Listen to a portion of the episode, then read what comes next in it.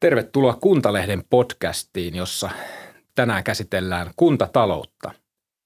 Tämän helmikuun Kuntalehden teeman mukaisesti. Lehden teemana on tosiaan talous. Vieraana meillä on Kuntaliiton kehittämispäällikkö Sanna Lehtonen. Tervetuloa. Kiitoksia. Ja Vihdin kunnanjohtaja Erkki Eerola. Tervetuloa. Kiitos paljon. Ja tota, ihan alkuun semmoinen tilastotieto. En halua kummallekaan luoda yhtään paineita, mutta viime vuonna, kun Kuntalehden podcast aloitti, vuoden kuunnelluin, kuunnelluin lähetys oli talousaiheinen lähetys. Eli tota, mulla on tämmöinen oma tavoite, että tänään pistetään ennätykset uusiksi ja puhutaan siihen malliin. Oletteko te valmiita tämmöiseen haasteeseen? On erittäin hienoa niin. olla tässä ennätyslähetyksessä mukana. Noniin. Kiitos Ville. Hienoa. Ehdottomasti. Hyvä. Okei, tartutaan heti sarvista härkään nimeltä valtion koronatuet, joka on herättänyt keskustelua. Sieltä tuli kunnille tervetullut, monien mielestä riittävä paketti, joidenkin mielestä se oli riittävä liian riittävä suorastaan. Mä lainaan tähän tota Kauppalehden artikkelia joulukuun 9. päivältä 2020. Juttu on otsikoitu Mikä ihmeen kuntakriisi? Valtio lykkää koronatukia kuntiin miljarditolkulla.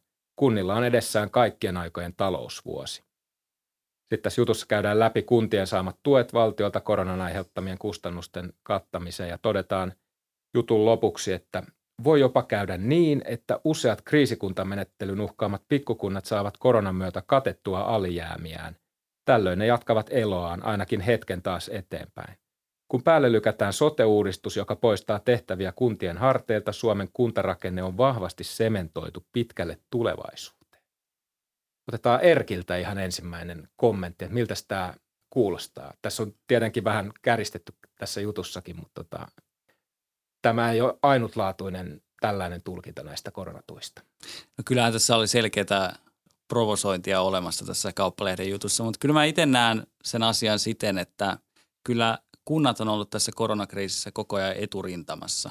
Et mä uskon siihen, että, että syy siihen, että minkä takia Suomi on pärjännyt näin hyvin tässä koronahoidossa on se, että miten kunnat on pystynyt toimeenpanemaan niitä hallituksen linjauksia tässä koko ajan niin siten on ehkä turha lähteä kritisoimaan kuntia laajemmin.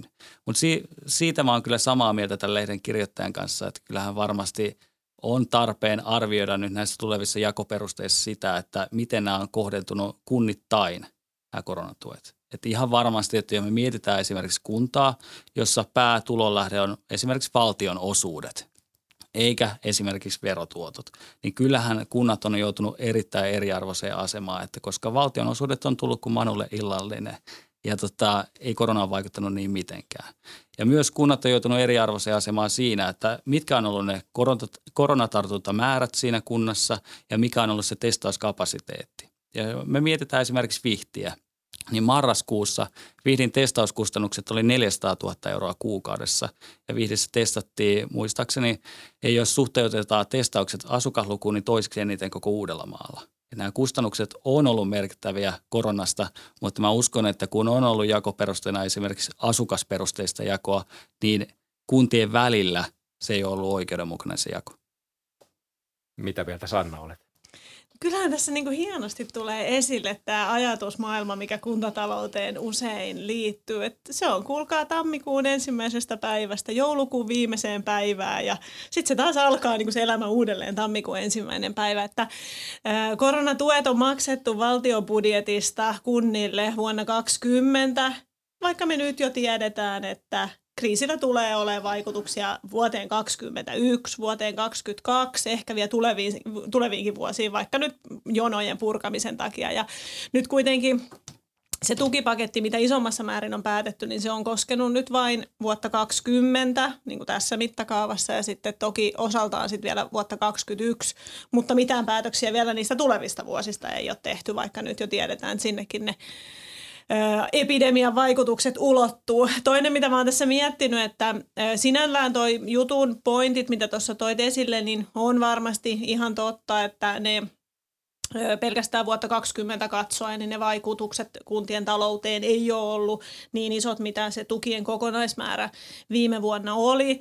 Mutta sitten taas kun katsotaan sitä vähän laajemmin valtion rahoituksen näkökulmasta, valtio rahoittaa kuntien järjestämien peruspalvelujen kustannuksista noin neljäsosan, eli noin 25 prosenttia. Ja vaikka siellä nyt niin kuin jotain ylimääräistä yksittäiselle vuodelle tulisikin, niin sehän käytännössä tarkoittaa, että se valtion rahoitusprosentti ei joka 25, vaan vaikka 27 noin niin kuin koko maan tasolla. Että ehkä tässä nyt on vähän tehty tämmöisestä kärpäisestä härkänen, mutta toki nykypäivän median tuntien, niin tämmöisethän niitä klikkauksia sitä aiheuttaa. Että, mutta varsinaisesti virhettä noissa jutuissa ei varmasti ole, mitä tuossa otit esille. Miten muuten Sanna viittasi tässä näihin tuleviin haasteisiin ja mainitsit Erkki, että teillä marraskuussa tosiaan siellä testattiin isosti, tai marraskuun mm. tilastojen perusteella testattiin viime vuonna tosi isosti. Miten paljon nämä viime vuoden tapahtumat ovat vaikeuttaneet tulevan ennakointia? Mehän emme tietenkään tiedä, että miten tämä lopulta vaikuttaa kuntatalouteen, mutta ihan, ihan pelkästään tämän vuoden talousarviosuunnittelu kyllähän nämä on ollut erittäin haasteellisia vuosia niin kuntapäättäjille kuin viranhaltijoille laatia talousarviota. Että jos me palataan vähän taaksepäin, niin tässä on kuitenkin ollut useampi huonompi vuosi kuntataloudessa ja sillä on ollut syitä niin kuin verokorttiuudistus, tuloverorekisteri, mitkä on vienyt kokonaan sitä kuntien verotulopohjaa. Ja itse asiassa yksi iso syy siellä kuntatalouden haasteiden takana mitä ei ole missään vaiheessa ollenkaan kompensoitu. Mutta kun me mietitään koronaa, niin meillä ei ole tässäkään hetkellä tarkkaa tietoa, että koska Suomen väestö on rokotettu, koska tämä koronapandemia on selätetty. Ja sitten kun väestö on rokotettu, niin meillä ei ole tietoa edelleenkään siitä esimerkiksi, että kuinka pitkään se koronarokotuksen teho kestää – että täällähän on tosi isoja kysymysmerkkejä, mitkä vaikuttaa talouteen pitkällä aikavälillä ja on todella vaikea kunnassa ennakoida, että kuinka pitkät jäljet tämä korona jättää. Mikä on esimerkiksi sitten hoitovelan suuruus? Meillä on ollut jotain laskelmia esimerkiksi Helsingin ja Uudenmaan sairaanhoitopiirin suunnalta, niin kyllä puhutaan isoista euroista ja isoista kysymysmerkeistä kokonaisuudessaan. Ja Vihdissäkin meillä oli vuonna 2019, me tehtiin Vihdin talousohjelma Vihtaa. Nyt avattiin se uudelleen vuonna 2020, tehtiin uusi ohjelma ja kaikki juuri ennen kuin tulee kuntavaalit. Niin erittäin haasteellisia aikoja niin poliittisille päättäjille kuin viranhaltijoille, jotka on tehnyt siitä tulevaisuuden ennakoinnista erittäin haastavaa. Että, ja tietysti kaiken päälle vielä – seuraavat kuusi kuukautta ja sote-uudistus. Että tuleeko se nyt vai eikö se tule? Mulla oli viime syksynä kunnialla Vihdin lisäksi useassa muussakin kaupungissa ja kunnassa valtuuston käsittelyä seuraamassa tuosta mm, tämän vuoden talousarviovalmistelussa. Ja samaten kuin maakunnan liittojen kanssa kuullut sitä keskustelua, mitä kunnissa ja kaupungeissa käydään, niin kyllä sieltä jotenkin pyrkinyt viemään sitä viestiä, että kyllä tämä on sitä kaikista hankalinta aikaa, että mitä kuntien niin kuin talousarviovalmistelussa on nyt eletty viime, viimeisen vuoden aikana, että tuntuu, että itsekin niitä päivitettyjä vero vero- tai valtioosuus- ja verolaskelmia tältä Kuntaliiton päästä lähettänyt kuntiin varmaan kahden viikon välein, joka on tietenkin aina vai, vaikuttanut siihen yksittäisen kunnankin talousarvioon ja niihin laskelmiin, että kyllä se ei riitä enää se, että kuukausittain käy kertaamassa talouden luvut, vaan niitä on kyllä viimeisen vuoden aikana pitänyt tehdä viikoittain.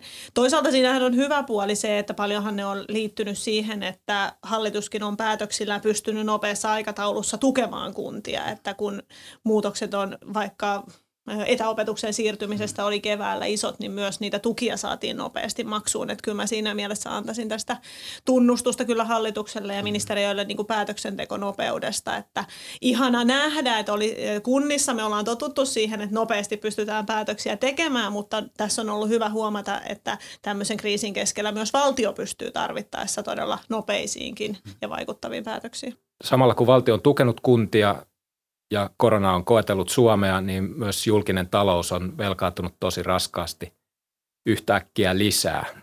Miten tämä vaikuttaa kuntien valtion rahoitukseen tai muuten siihen tulevaan. Kysytkö valtionosuusasiantuntijalta, mistä pelkää tässä tilanteessa? No voit lähteä vaikka sana siitä. Mä tiedän, että sä tykkäät siitä no, kertoa. No, valtion, valtion avut on valtion menoista noin viidennes, siis 20 prosenttia. Niin kyllähän siinä vaiheessa, kun sitä koko isoa pottia, kestävyysvajetta tai julkisen talouden tasapainoa, mitä termiä nyt halutaankaan käyttää, kun sitä aletaan – taloutta tästä tilanteesta viemään eteenpäin ja tervehdyttämään, niin kyllähän se katse aina kohdistuu sinne kuntien valtion apuihin, koska se on iso menoerä valtion taloudessa. Että kyllä todella pelokkaana seuraan tulevia vuosia. Kehysriihihän meillä on nyt sitten huhtikuussa jo, ei tässä ole montaakaan kuukautta, jossa sitten mennään paitsi siihen vuoteen 2022, mutta myös sitten niihin suunnitelmavuosiin sitten eteenpäin, niin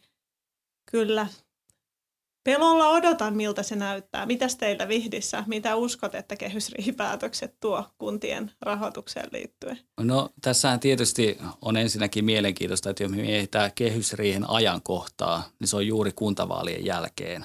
Ja tavallaan se herättää vähän kysymysmerkkejä, että minkälaisia päätöksiä sieltä onkaan odotettavissa, mutta kyllähän tämä on samalla myös hallituksen puoliväliriihi.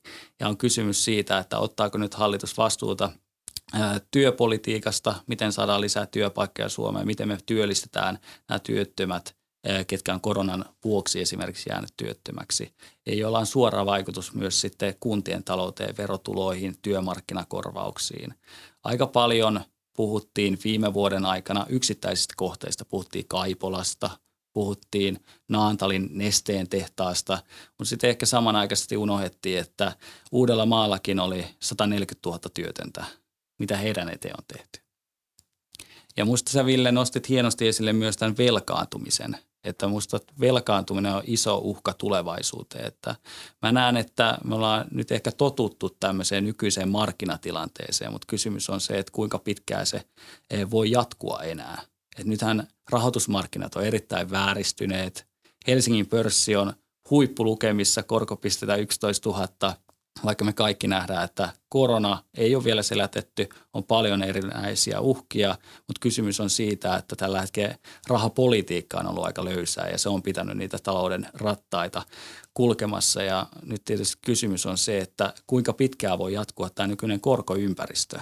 Kunnat on velkaantunut, mutta se aika äkkiä tulee lisäkustannuksia myös niistä korkokulujen kautta, jos korot lähtee nousemaan ja jos maailmantaloudessa tulee yllätyksiä. Nythän kuitenkin sanotaan sitä, että säästäminen on ollut ihan ennätysluokka. No tietenkin, kun ei me olla mihinkään saatu niitä rahojamme kulutettua. Mutta tämä onkin mielenkiintoinen, että mitenkä sitten siitä tavallaan sen kulutuksen lisääntymisestä, niin miten kunnat ja kuntatalous pystyisi hyötymään kaikista eniten. Tämä olisi mielenkiintoinen aihe ihan syvällisemminkin pureutua ehkä tähän liittyen säästäminen ei ole ainakaan näkynyt siellä kunnissa mm. tavallaan, että sinne ei ole tilille kertynyt sitä rahaa mm. säästöön, mutta toki on tehty paljon säästötoimenpiteitä. Mutta erittäin suuria kysymyksiä ja tavallaan yksi uhka on siinä, että viimeksi esimerkiksi Helsingin pörssi on toki ollut joskus korkeimmissakin luvuissa, mutta se oli suurin piirtein samoissa lukemissa 2007, kun pörssi romahti. Ennustatko niin. nyt rysäystä? En maalaile heti tässä Kuntalehden podcastissa tämmöistä, mutta toki niin kuin, näen riskejä.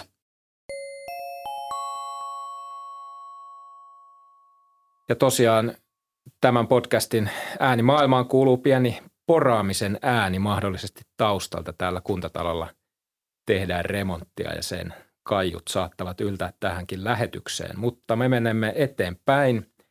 Siirrymme toiseen suureen haasteeseen. Niitä on kyllä monta, niitä on sanoisinko riittämiin, mutta yksi suuri haaste, joka on ollut jo tiedossa ennen korona-aikaa, on väestökehitys, sen tuomat haasteet kuntakentälle ja kuntien taloudelle. Kuntien väliset ääripäät venyvät, syntyvyys vähenee, huoltosuhde muuttuu, uusia tapoja toimia joudutaan miettimään niin syrjäseuduilla kuin kasvukeskuksissa. Mä otan yhden esimerkin tästä aluetutkija Timo Arot viittasi tässä tammikuussa kehityksestä aikavälillä 2019-2030 näin. Mutta onko meillä oikeasti ymmärrys, kuinka iso muutos lasten määrän väheneminen on? Ajatelkaa, miinus 56 000 alle kouluikäistä ja miinus 96 000 kouluikäistä vuoteen 2030 mennessä. Se on aika ison kuulonen määrä. Eli siis kouluikäisten määrä tällä vuosikymmenellä vähenee lähes 100 000, jos tämä ennuste toteutuu. Mitä se merkitsee esimerkiksi Viidin kunnassa? No kyllähän se tavallaan niin kuin lisää uhkia, mutta myös mahdollisuuksia. Et jos me mietitään Suomea, niin muuttoliike keskittyy yhä enemmän Uudenmaan suuntaan. Ja esimerkiksi kun on Samainen Timo Aro on tehnyt laskelmia siitä, että miten Uudenmaan kehyskunnat, eli kuumakunnat kehittyy, niin sitähän on arvioitu, että vuoteen 2040 mennessä kuumakunnat kasvaa nopeammin kuin Pirkanmaa ja Varsinais-Suomi yhteensä. Eli siten tavallaan siellä on positiivista riskiä, mutta jos me mietitään yhteiskunnan näkökulmasta, niin kyllähän se on kallista. Toisaalla pitää alasajaa palveluita, toisaalla pitää rakentaa niitä palveluita.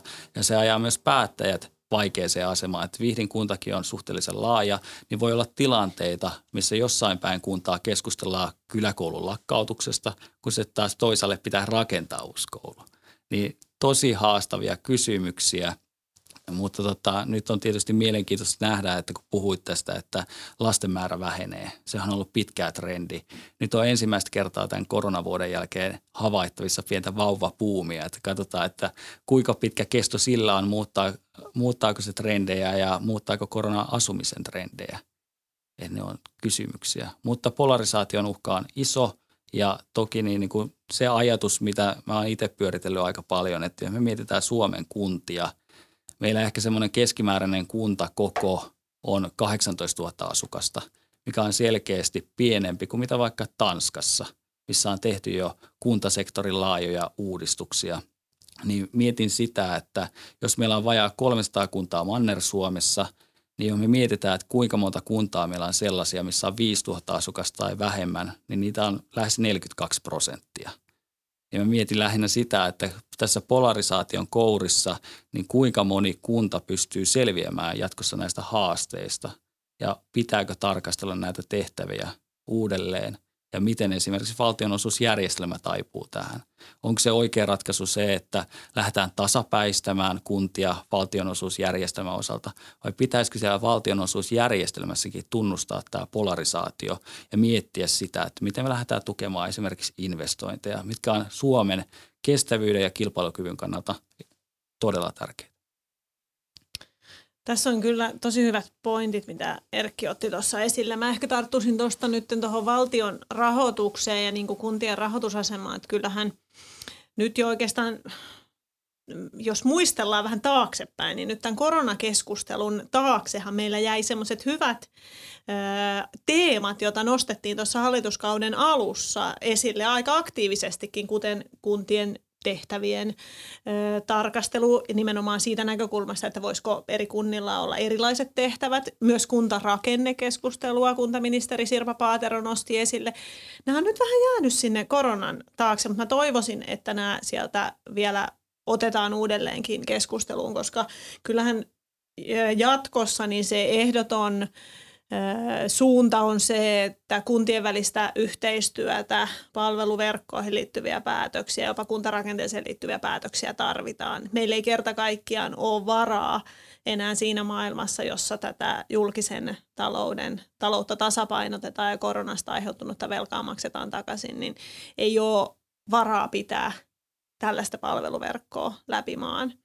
Ja se on mielenkiintoista siinä kohtaa, jos ja kun sote-uudistus sitten tulee voimaan muutaman vuoden kuluttua ja ne palvelut keskittyy sinne – kaupungeissa ja kunnissa peruspalvelujen järjestämisessä sinne sivistystoimeen, josta ehkä vuosien aikana on jo sitä ikään kuin tyhjää otettu aika monessa kunnassa ja kaupungissa aika reilullakin kädellä pois, että millä tavalla enää sieltä löytyy sitä tehostamisen tai kustannusvaikuttavuuden vaikuttavuutta lisäävien päätösten tilaa. Kyllä mä näen niin kuin kuntien tulevaisuuden rahoituksen kannalta tosi isona riskinä sekä toisaalta tämän julkisen talouden tilanteen, joka johtuu nyt erityisesti tästä meidänkin keskustelemasta korona, koronavelkaantumisesta, mutta sitten myös tästä kuntien ja kaupunkien erilaistumisesta.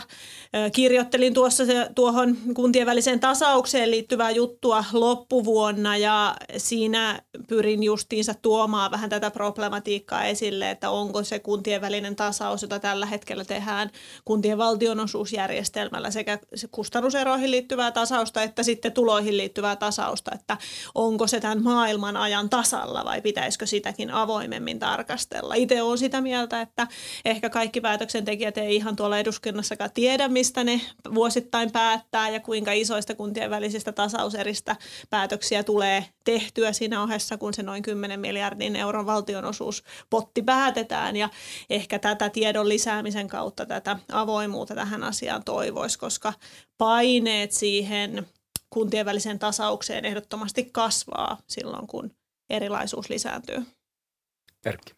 Joo, kiitoksia. Siis lähinnä tähän liittyen tietysti yksi mielenkiintoinen on muutenkin siis tämä valtionosuusjärjestelmän tasaus ja erityisesti kiinnitti huomiota tavallaan se yhteisövero ja sen rooli, että kuinka kannustavaa se on tulevaisuudessa, että jos yhteisöveropotti ottaa, mutta, tai jos yhteisöveropotti lähtee kasvamaan, mutta sitten samanaikaisesti valtio ottaa todella suuren osan – niistä tilityksistä. Et mä mietin, että mikä se tulevaisuuden kunnan rooli on siinä kohtaa, kun sote lähtee pois. Mä oon nähnyt aina sen siten, että kunta on kuitenkin se paikallisen elinvoiman rakentaja. Ja silloin musta ei pitää lähteä missään nimessä musertamaan sitä yhteisöveropohjaa, koska tällä hetkellä valtionosuusjärjestelmä ei ole sen osalta kovinkaan kannustava. Sitten samanaikaisesti, kun tehdään sote-uudistusta, niin myös sitä yhteisöverokertymää ollaan pienentämässä.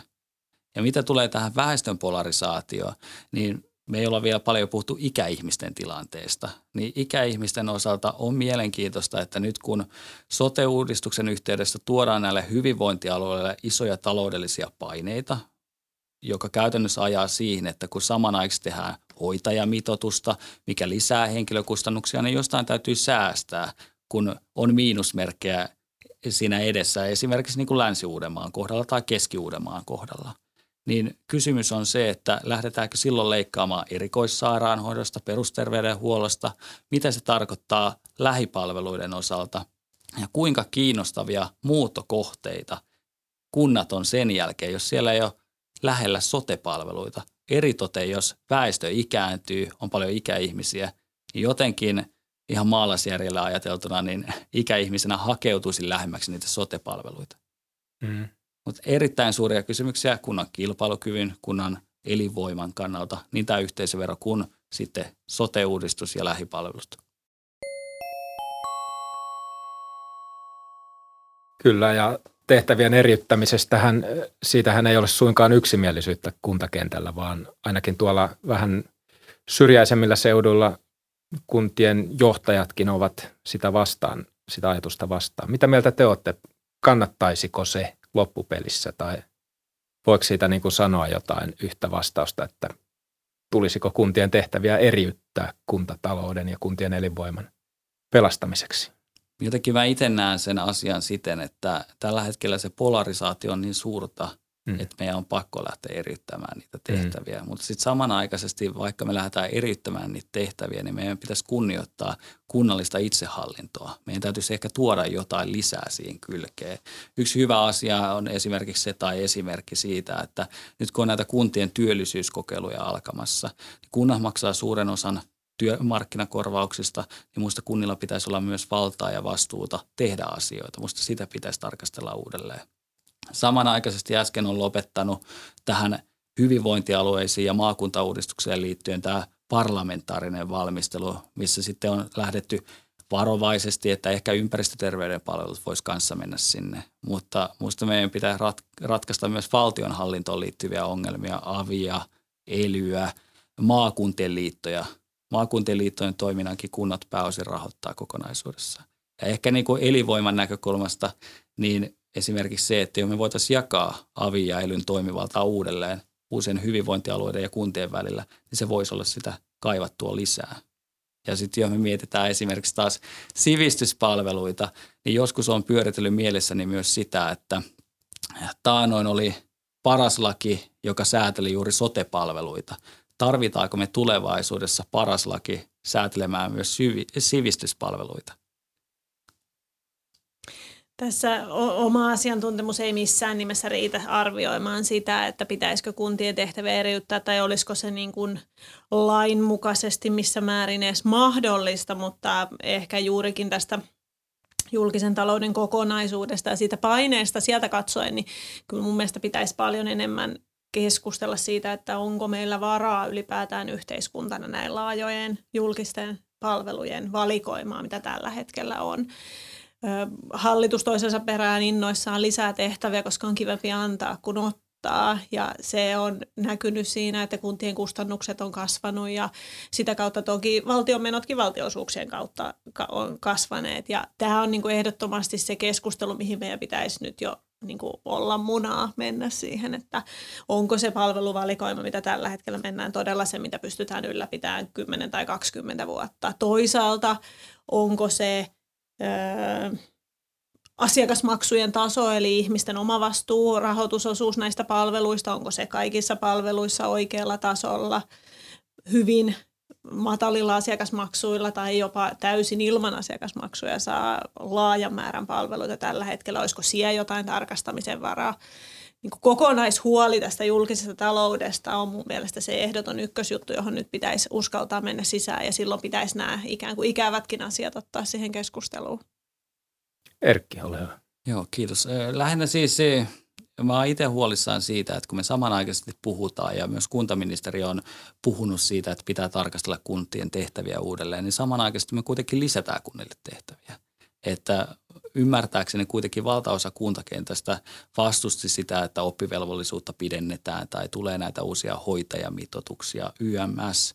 Toki ne VM-laskelmien mukaan korvataan kunnille, mutta jos kohta tulee eh, sopeutuksen aika ja indeksejä jäädytetään, niin ne rahathan lähtee kunnista pois. Niin muista pitäisi olla rohkeutta olla lisäämättä niitä tehtäviä kuntakenttään.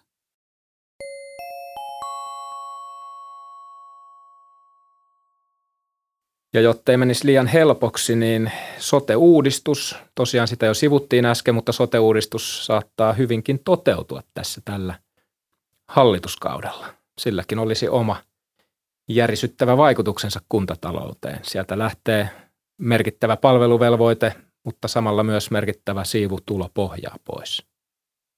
Sanoit äsken Eero, että Erkki, että tota, väestökehitys on ainakin Vihdille sekä uhka että mahdollisuus. Mitäs sote-uudistus? Kumpaa se on? No varmaan molempia, että välillä tota, tämä sote-uudistus on ehkä tämmöinen ikuisuuskeskustelu, että aina siinä on jotain vikaa ainakin semmoinen niin tuntuu itselle on jäänyt, mutta jotenkin sitä miettii, että jos aikoina olisi saatu jo Kataisen hallituksen aikana sote-uudistus tehtyä, niin oltaisiko saatu viilattua jo tähän päivään mennessä siitä semmoinen paketti, jossa ei enää olisi niin paljon vikaa. Et jotenkin kyllä mä toivon, että sote-uudistus vihdoin toteutuisi, mutta mä toivon, että vielä ennen, ennen kuin eduskunnassa nämä lait hyväksytään, niin katsotaan näitä rahoitukseen liittyviä kysymyksiä uudelleen, että Mä näen erittäin kestämättömänä sen tilanteen, mikä nyt tällä hetkellä on esimerkiksi Länsi-Uudenmaan, Keski-Uudenmaan kohdalla, missä hyvinvointialueelta ollaan leikkaamassa merkittävä määrä rahaa. Ollaan tehty keinotekoinen järjestelmä, joka toki pohjautuu THLn kriteereihin, ja, jotka on varmasti valideja, mutta ne ei vaan pärjää sinne käytännön elämään. Ja käytännössä absurdein tilanne on se, että se THLn kriteeristö ei tosiasiallisesti määrää esimerkiksi Länsi-Uudenmaan tai Keski-Uudenmaan rahoitusta, kun sen rahoituksen suuruuden määrää se muutosleikkuri. Otetaan niin paljon pois kuin vaan pystytään.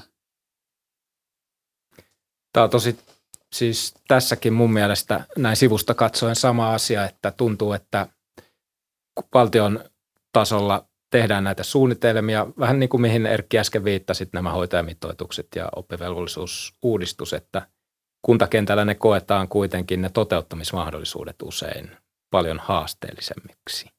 Onhan sote-uudistus kokonaisuudessa, niin se on erityisesti sen valtava uudistus siihen palvelujen järjestämiseen ja siihen tosi elämää, mitä kunnissa ja kaupungeissa tehdään. Että toki rahoituskysymykset on iso osa sitä, mutta kyllähän se jo, että henkilöstöä siirtyy niin valtava määrä uuden työnantajan palvelukseen, koko uusi hallintotaso perustetaan, se käynnistyy. Kaikessa tässä on, on paitsi sellaisia muutoskustannuksia, jotka menee ohitse muut, muutaman vuoden päästä, niin myös niitä pysyviä kustannuksia, jotka sinne pohjaan sitten jää jo pelkästään siitä kaksinkertaisesta tekemisestä johtuen alueen.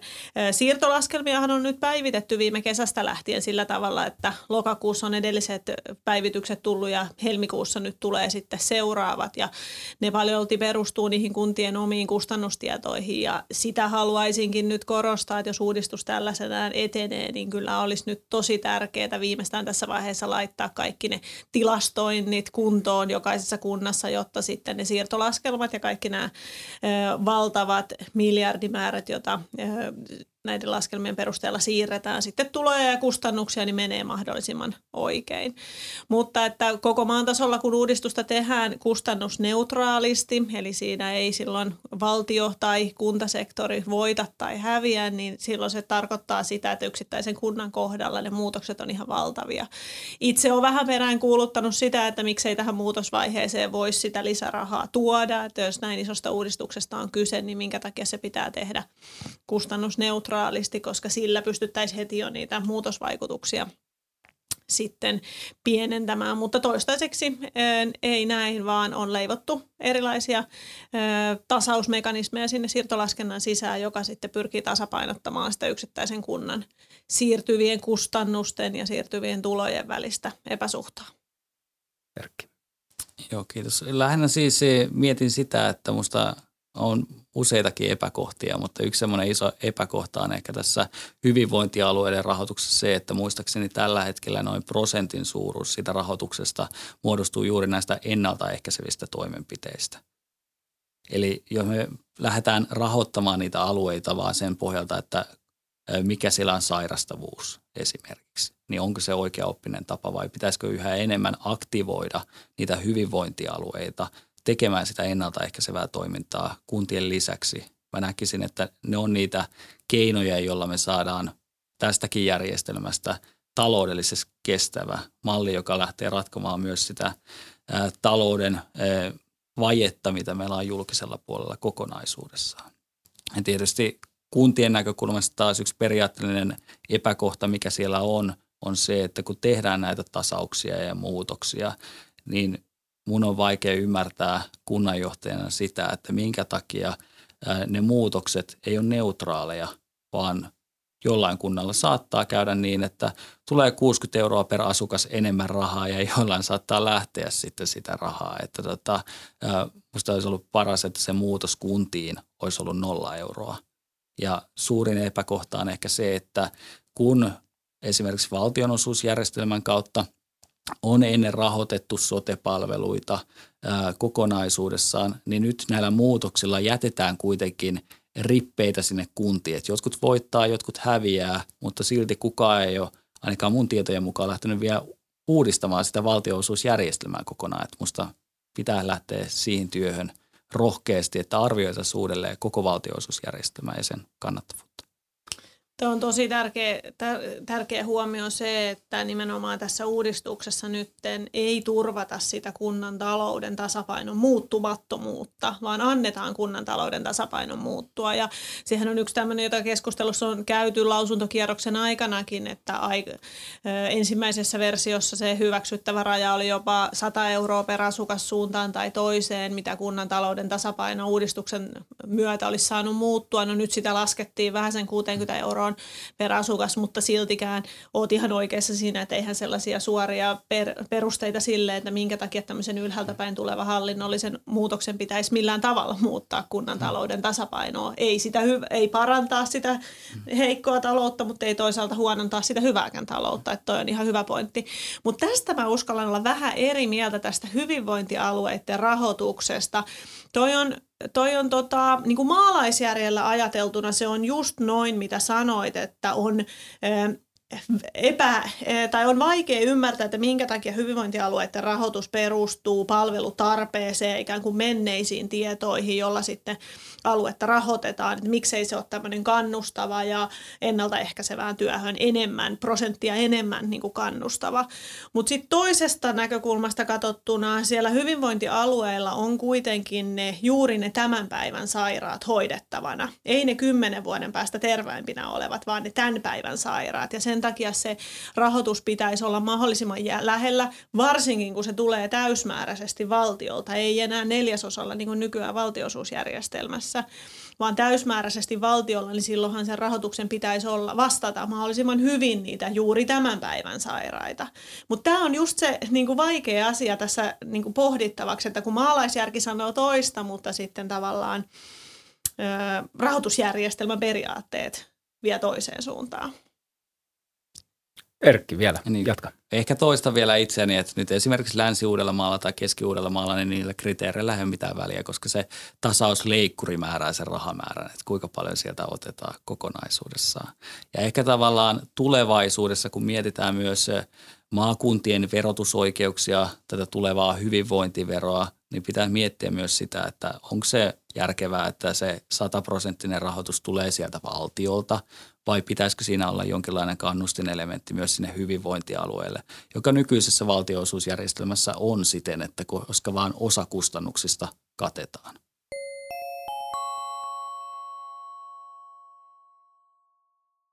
Sitten jätämme soten ainakin hetkeksi.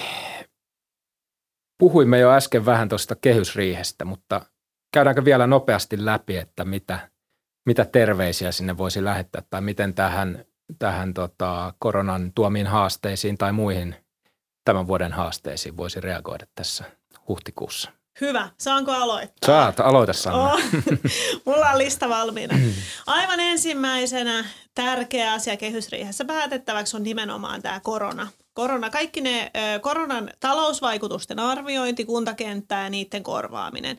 Nythän on tehty päätöksiä siitä, että täysmääräisesti korvataan kuntia kannustettu aktiiviseen rokottamiseen. Nyt pitää tehdä sitten päätöksiä rokotteiden korvaamisesta ja siitä käytännön, käytännön korvauksesta, miten sitten kun tulee vaikka hoitovelkaa, niin miten se tehdään. Eli korona-asiat kuntoon, se on numero ykkönen.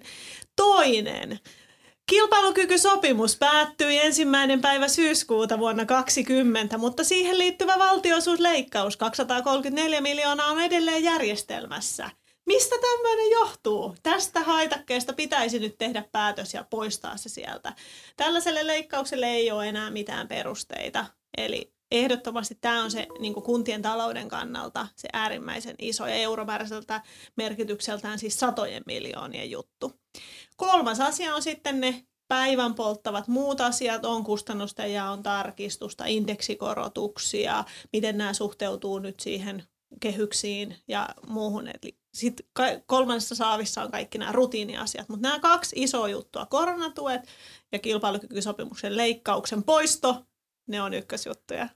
Miltä tämä top kolme kuulostaa? No kyllähän Sanna nosti tosi hyviä asioita mm. esille, että täysin samaa mieltä, että lähinnä siis se, esimerkiksi nämä koronakorvaukset, niin nythän meillä on lupaus kyllä siitä, että kaikki kustannukset korvataan, siis jos me ostetaan rokotteita tai testataan, mutta tota, kyllähän se huolettaa, että kerron aiemmin esimerkkinä sen, että 400 000 oli esimerkiksi marraskuussa ne testauskustannukset Vihdissä – niin, mutta meillä ei tällä hetkellä mitenkään vielä tavallaan tietoa siitä, että miten se konkreettisesti korvataan meille, koska mä oon ymmärtänyt, että tämä korvausmallikin on mennessä enemmän hakemuspohjaiseen ehkä lähestymistapaan. Että siinä on aika paljon kysymyksiä, mitkä pitää ratkoa. Jos muuten mietitään niin kuin kehysriiheä, niin toki toivotaan, että löytyisi niitä ihme vippaskonsteja siitä, että miten työllisyystilanne Suomessa saadaan niin kuin paremmaksi – miten hallitus lähtee tavoittelemaan niitä tavoitteita, mitä hallitusohjelmassa on aikoinaan linjattu. Ja sitten tietysti ehkä sokerina pohjana, pohjalla olisi mielenkiintoista kuulla se, että kun samanaikaisesti me puhutaan julkisen talouden tilanteesta, me puhutaan sitä haasteista, kunnat laatii säästöohjelmia, niin meillä on kuitenkin samanaikaisesti tämä EUn tukipaketti olemassa. Kuitenkin puhutaan reilusta parista miljardista – niin on mielenkiintoista nähdä, että tuleeko esimerkiksi kehysriihen yhteydessä jotain ratkaisuja siitä, että mihin nämä rahat kohdennetaan. Mä uskon, että jos hallitus toimii vastuullisesti, niin näillä pystytään paljon ratkomaan myös niitä tulevaisuuden Suomen haasteita. Että toivottavasti ei lähdetä näillä rahoilla rahoittamaan sitten jotain eh, peruspalveluita, koska sitten se olisi vähän, se ei niinku rakenna tätä meidän talousjärjestelmää kauan kestävälle pohjalle silloin. Ja ehkä tavallaan sanon vielä, huudan tänne loppuun vielä, että tietysti kyllähän Pihti kannattaa niin kuin henkeä ja vereä Turun tunnin junaa, niin toivotaan, että nyt kun saatiin hankeyhtiöt kokoon, niin saataisiin jotain rakentamispäätöksiäkin jo lähitulevaisuudessa.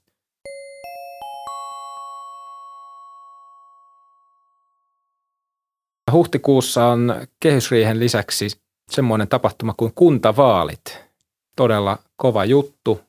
Siellä on uusille valtuutetuilla edessä melkoinen urakka ja myös melkoisia talouspäätöksiä. Kuinka isoista, kuinka iso valtuutetun homma on tiedossa tulevalla valtuustokaudella? Mitä mieltä Sanna olet? Muuttuuko jotenkin taloudesta päättäminen No tässä vuodenvaihteen tienoilla, paitsi että ö, mediassa oli esillä tämä, onko koronatukia maksettu liikaa, liian vähän ja kuka saa kenelle annetaan asia, niin toisena kysymyksenähän oli paljon tämä, että onko kunnat ja kaupungit nyt jättänyt tekemättä jotain talouden tasapainotus- tai sopeutuspäätöksiä sen takia, että yksittäisiä vuosia koskien nämä koronapaketit on ollut niin isoja. Mä en tiedä, onko mulla ollut semmoinen etuoikeutettu tilanne, että mä oon saanut toimia keskimääräistä fiksumpaa päätöste, päätöksentekoa harrastavien kuntien parissa, koska mulla ei ole ollenkaan niin kuin se, se niin kuin kuva, mikä mulle on välittynyt, niin ei ole ollut lainkaan tällainen. Et mun mielestä sen tukien yksi, tai tukien tämmöisen määräaikaisuuden ja sen, että ne koskee todella vain yhtä vuotta, niin se on kyllä mennyt äärimmäisen hyvin perille kuntiin ja kaupunkeihin, että mä en niin kuin näe, että ollenkaan sellaisista isoista vaikka sopeutus päätöksistä olisi luovuttu näiden yksittäisten vuosien takia. Se on ihan totta, mitä siinä alun lainauksessa otitkin, että kun yksittäistä vuotta koskevia kriisikunta äh, niin kuin laskelmia tehdään, niin niihin näillä varmasti on vaikutusta ja sitä kautta yksittäisessä kriisikuntarajaa lähenevässä kunnassa, niin varmaan voi olla sillä tuella just tämmöinen vaikutus, mutta se, että jotain isoja uudelleen linjanvetoja olisi lähetty tekemään näiden tukien takia, niin en mä ollenkaan tämmöistä ole kyllä niin kuin itse havainnut kaupunkien ja kuntien kanssa työskennellessäni, mikä lupaa mun mielestä hyvää ja ehkä kertoo siitä, että kyllä se kuntatalouden niin kuin rakenteellinen vähän niin kuin alamäki, johon tässä on menty 18-19 tilinpäätöksilläkin niin kuin, tilinpäätöstenkin mukaan, niin kyllä se on aika hyvin perillä kuntapäättäjillä. Mutta se, että mitä nämä uudet sitten pääsee tekemään, niin ei siellä kyllä varmasti sellaisia niin kuin, helppoja rahajakokohteita monessakaan kunnassa ja kaupungissa nytkään ole, mutta tota, mielenkiintoinen kokonaisuushan tämä on ja valtavia isoja uudistuksia niin kuin tulossa, että kyllä ehdottomasti kaikki vaan kuntapäättäjiksi, ehdolle ainakin. Miten Erkki näkyykö, onko Vihdissä näkynyt esimerkiksi sopeutuspäätöksissä tai muissa talouden päätöksissä kuntavaalien läheisyys? No kyllä mä uskon, että se on lisännyt tietynlaista haastekerrointa – päätösten tekemiseen, mutta kyllä pystyn itse olemaan kiitollisessa asemassa kunnanjohtajana, että meillä musta poliitikot on pystynyt tekemään vastuullisia päätöksiä ja siitä mä oon tosi iloinen ja kannustan kyllä rohkeasti kaikkia hyviä ehdokkaita eritoten niin kuin asettumaan kuntavaaleille ehdolle, että niin nuoria kuin vanhoja, että tota, saadaan hyvä valtuusto myös tulevalle kaudelle. Että mä näen, että se on kuitenkin mahtava vaikuttamisen paikka – että harva kuntalainen tietääkään, että kuinka paljon kunnissa pystyy vaikuttamaan asioihin ja kuinka paljon kunnat oikeasti vaikuttaa siihen käytännön arkeen myös, niin siten kannattaa kyllä ehdolle lähteä ja kannattaa ainakin äänestää, jos ei ole itse ehdokkaana, että vaan siten pääsee niin vaikuttamaan. Mutta se, mitä me alussa keskusteltiin vielä siitä polarisaatiosta, mitä kuntakentässä on, niin varmasti se myös kuvaa sitä, että tuskin joka kunnassa Suomessa voi olla vaan ruususia aikoja edessä, missä väestöt kasvaa, vaan, vaan pitää olla sellaista realismia siinä päätöksenteossa ja miettiä, että millä keinolla juuri tämä kunta pystyy tarjoamaan kuntalaisille mahdollisimman hyvät palvelut tulevaisuudessa.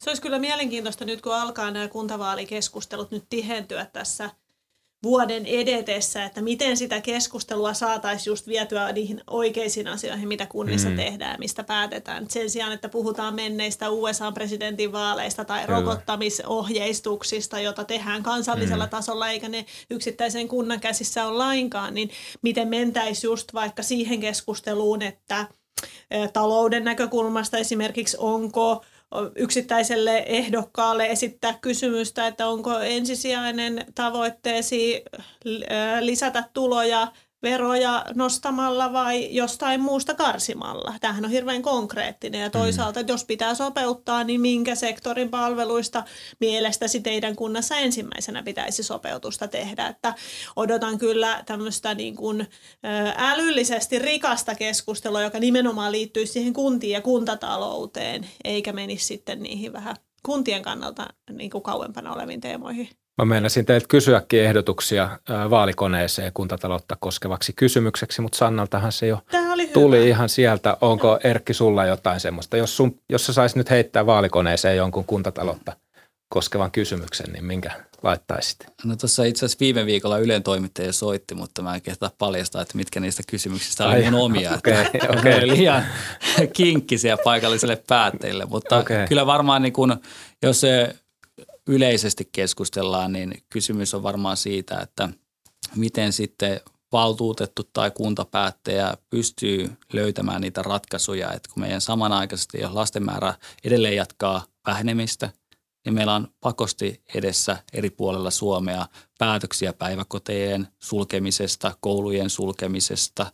Ja jos näitä tehdään, niin miten me sitten samanaikaisesti siirretään sitä rahavirtoja sinne ikäihmisten palveluihin niin pitkään kuin ne kunnissa säilyy, mm. riippuen miten käy nyt sote-uudistukselle esimerkiksi. Mm. Niin kyllähän tässä on niin tosi vaikeita päätöksiä edessä, että tota, et varmaan tähän kuntatalouteen joku naseva kysymys voisi olla hyvä, joka toimisi joka ikisessä Suomen kunnassa.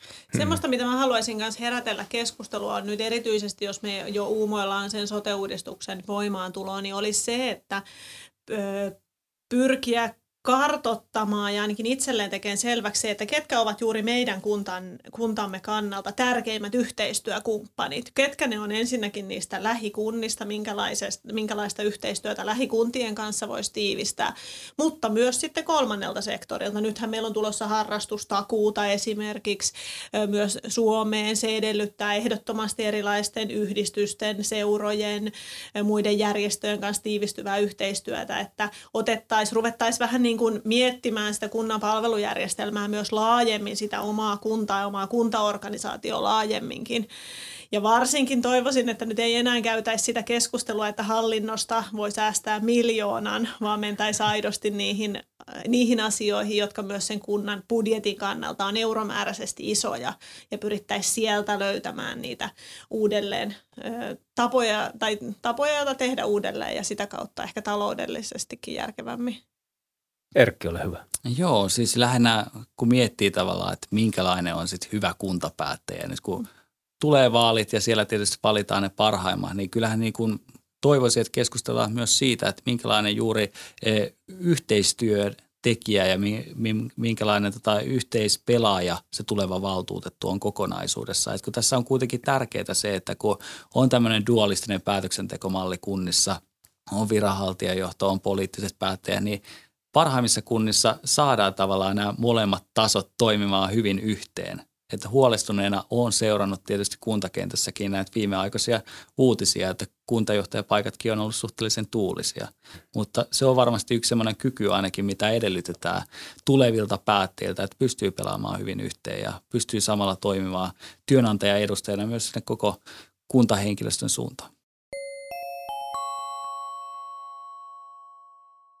Minkälaisen mausteen tuo sitten mahdollinen maakuntavaltuusto tai nyt hyvinvointialuevaltuusto, mikä se nyt ensimmäisellä nimellä onkaan, joka saattaa aloittaa toimintansa tulevan valtuustokauden aikana? Se on kyllä mielenkiintoinen, koska ne yhdyspinnat varmaan sinne päin, niin ne vähän vaihtelee kuntien välillä. Et osalla se on ehkä se sote-palvelujen järjestäminen nyt jo aika kaukana. Se on näkyy ehkä siinä laskuna, joka tulee sitten kaksi kertaa vuodessa. Ensimmäinen kerta sovitusti ja toinen sitten se ylimenevän osuudelta. Niin tota, Mutta sitten niillä kaupungilla ja kunnilla, jossa se sote-palvelujärjestelmä on lähempänä sitä omaa toimintaa nykyään, niin ne on varmasti niin kuin tiiviimpää se yhteydenpito sitten jo lähtökohtaisesti, että tämä on, tämä on tosi tärkeä näkökulma, kyllä. Ja sitten se erityisesti, että miten se päätöksenteko sitten jakautuu, että pysyykö tavallaan suutari lestissään, että onko hyvinvointialueilla päättäjät päättää niistä asioista ja kuntapäättäjät sitten omistaa. Mielenkiintoinen asetelma. Miltä se näyttää kunnanjohtajan vinkkelistä? No, no jotenkin siis se tuntuu ainakin, että tämä on tämmöinen eh, miten itse ajattelee, että se on varmaan aika vahvassa jokaisella meillä se oma kuntaidentiteetti. Niin mä mietin sitä, että varmaan suurin haaste on se, että kun tulee tämmöinen uuden, uudenlainen hallinnon taso, niin miten pystytään katsoa sitä koko alueen etua. Ettei pääse käymään niin, että ajetaan vain sitä kotikunnan asiaa eteenpäin. Niin se on varmaan se yksi iso haaste ja semmoinen todellinen lisämauste siihen kaikkeen, eh, mitä hyvinvointialueella joudutaan tulevaisuudessa tekemään. Ja eri toten, jos käy niin, että niin kuin vähän povattiin tuossa sote-rahoituksessa, että sitä rahaa ei ole ainakaan lisää tulossa, vaan siellä on miinusmerkkejä edessä, että mikä on sitten se päätöksentekokyky näissä tilanteissa. Elämme mielenkiintoisia aikoja. Käsitellään tähän loppuun vielä pieni työpaikka-uutinen. Esittelin Sanna sinut tosiaan kuntaliittolaisena tämän lähetyksen aikana. Nyt tätä lähetystä tehdään siis tammikuussa, mutta lähetys tulee ulos helmikuun puolella, jolloin oletkin jo siirtynyt opetus- ja kulttuuriministeriöön. Olet menossa sinne työvapaalle kuntaliitosta. Pysyykö sulla kuntakenttä siellä fokuksessa? Ehdottomasti pysyy. Kuntatalousasiat pysyy työpöydällä ja yhteydenpito kuntiin ja kaupunkeihin e- on edelleen keskeinen osa työtäni myös ministeriövaihdoksen aikana. Mahtava tilaisuus ja ne kaikki verkostot ja tärkeät kollegat, jotka kunnista ja kaupungista on tähän mennessä itselleni olen saanut, niin otan ne mielelläni mukaan. Ja sähköpostin allekirjoitus muuttuu ja katsotaan sitten ajan kuluessa, mikä muu muuttuu, mutta elämme mielenkiintoisia aikoja tässäkin suhteessa. Kyllä. Onnea Sanna sulle sinne ministeriöön ja kiitoksia teille molemmille. Kiitos Erkki ja Sanna, kun tulitte keskustelemaan ja luulenpa, että keskustelu kuntataloudesta jatkuu. Kiitoksia vauhdikasta kevättä. Joo, kiitos paljon, että saatiin tulla mukaan tähän keskusteluun. Ja nyt ainut asia, mikä jännittää, on se, että päästäänkö me siihen kävijätavoitteisiin, mitä alussa maalailin. Todellakin. Niin. Toivotaan, että ennätykset paukkuu. Kiitos. Thank you